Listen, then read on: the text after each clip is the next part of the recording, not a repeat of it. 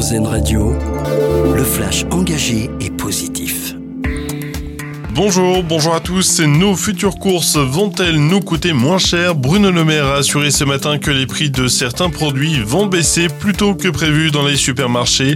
Le ministre de l'économie indique que la baisse des prix de gros sur le blé ou sur l'huile notamment pourront être répercutées plus tôt sur les prix alimentaires. À quelques mois des JO de Paris, deux régions françaises dévoilent aujourd'hui leur candidature pour accueillir les Jeux d'hiver de 2030. L'Auvergne-Rhône-Alpes et la Provence-Alpes-Côte d'Azur qui s'associent pour offrir de nouvelles Olympiades aux Alpes françaises 38 ans après Albertville.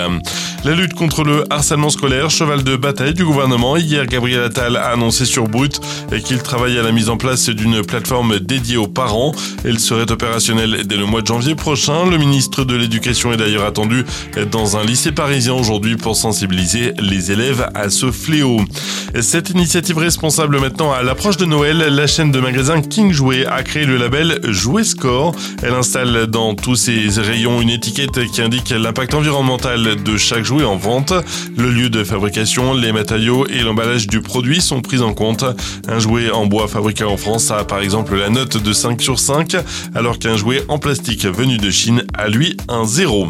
Un geste solidaire en Italie, le gouvernement offre la nationalité italienne à un bébé britannique de 8 mois. Le nourrisson est gravement malade et la justice britannique a refusé de le transférer à Rome. Le gouvernement italien a donc expliqué qu'il souhaite aider les parents de la petite fille à se battre jusqu'au bout pour la sauver.